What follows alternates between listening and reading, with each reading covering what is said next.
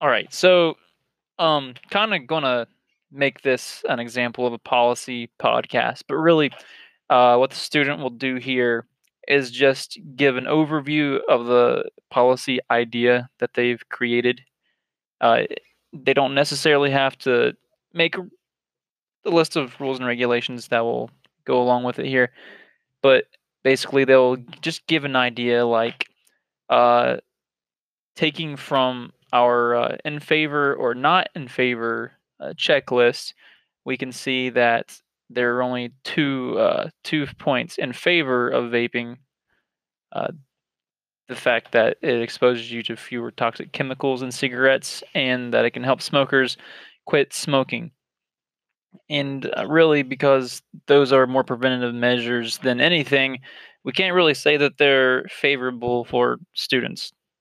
Meanwhile, our uh, other list, our non favor list, has 10 great points there. And that it does make it possible to expose yourself to more nicotine than cigarettes, and that nicotine itself is dangerous. Uh, it increases your chance of starting to smoke cigarettes, and explosions and burns are possible. So, from that, they will create a policy and say because there are more, uh, that there are more points in favor or not in favor of, of uh, vaping than there are in favor, we can safely assume that a school would benefit from creating a policy that disallows students from vaping on school grounds, if for no other reason than to discourage them from unhealthy activities.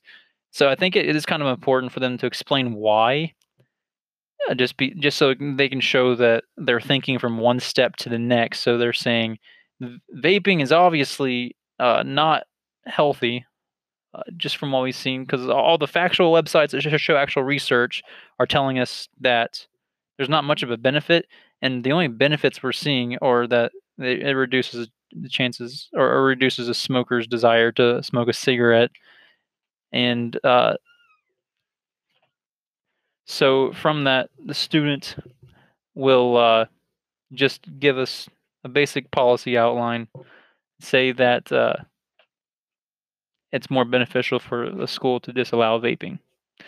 So uh, basically, that's really the uh, podcast part of it. They're just going to get on here and describe what the uh, like what factors the school should consider, and like I just said, uh, they should consider the uh, benefits versus the risks, and then from that, just show or uh, talk about what the school should do considering those factors.